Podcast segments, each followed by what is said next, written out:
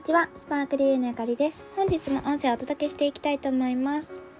本日は出したら入ってくるがめちゃくちゃ早かったっていうことについてお話ししたいと思います。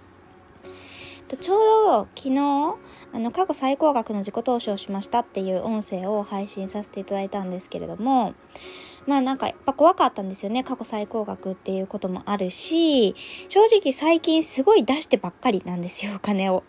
で、あの、自己投資以外にも、あの、ちょっと先日お話ししたようにマンション買ったりとかしてますし、あとは、うんと、まあ、マンションを買っているので、引っ越し代とかももちろんそうだし、家の中をね、ちょっと刷新するために、こう、インテリア変えたりとか、うんと、なんだろう、カーテン変えたりとかっていうのしてて、だからなんか怖い怖いみたいなのちょっとあったんですよね、やっぱり頭の片隅に。なんですけど、あの、やっぱり理想は何だろうっていうことを常になんか立ち返った時に、なんかお金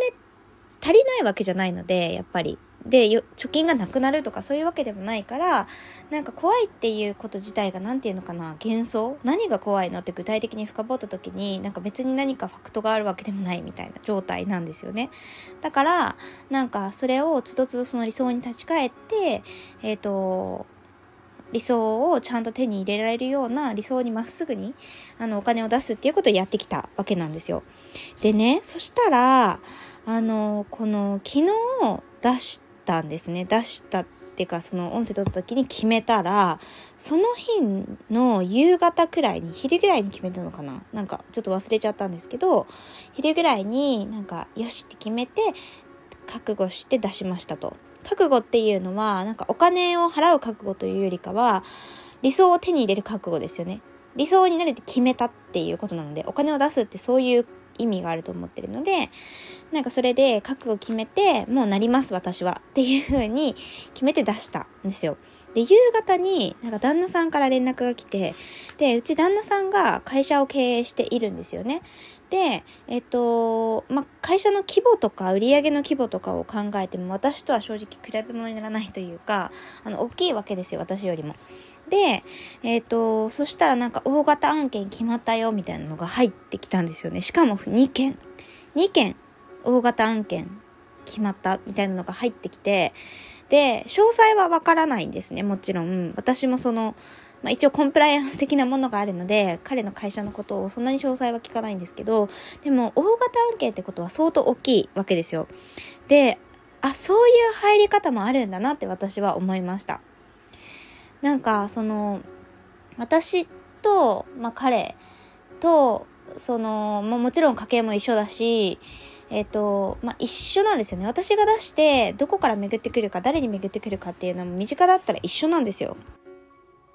で、まあそういったこともあって、すごく出したら入ってくるっていう法則みたいなものは私も知っていましたしこれまでもやっぱりお金だけじゃなくてエネルギーを出したらその分、まあ、例えばお金だったり豊かさで巡ってくるっていう経験はあったんですけれどもこれぐらいこう早かったなっていうのは本当にうんとあんまりなかったことだなというふうに思ったのでなんかこれまでにない決断をしたからこそたくさん入ってきたのかなっていうふうに感じました。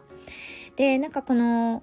出したら入ってくるみたいなのは皆さんもしかしたらどっかで聞いたことあるんじゃないかなと思うんですけれどもなんか聞いたことがある知っているっていうこととやっぱ実際にやって体感するっていうのの違いを今回すごく感じたんですよね。で今までも経験をしていたからこそどんどん出す量だったり出すうんとまあお金だったら金額だったり、エネルギーの量だったり、まあ、キャパシティだったり、大きさっていうものをどんどん広げてこれたわけなんですけれどもやっぱり今まで全く出したことがない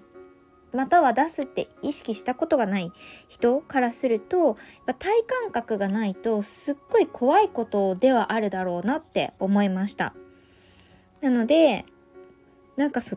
最初は本当になんか信じてやってみるっていうことが本当に大事だなっていうことを感じたのでもしねあの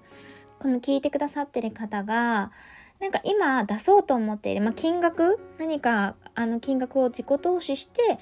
何かを得たいなっていうこともそうだし、例えば物を買うためにお金を出すでもいいですし、またはなんか自分の本領が発揮できてなくて、例えば発信したいこととか伝えたいことがあるんだけど、なかなかこう伝えられない、一歩踏み出せない、SNS で発信するのが怖いとか、そういうことを感じている方がいたら、本当にちっちゃい一歩でもいいので、一度その外に出すっていうことをやってみてほしいなっていうふうに思いました。ということで、本日はこの辺で終わりにしたいと思います。本日も音声聞いてくださってありがとうございました。バイバーイ。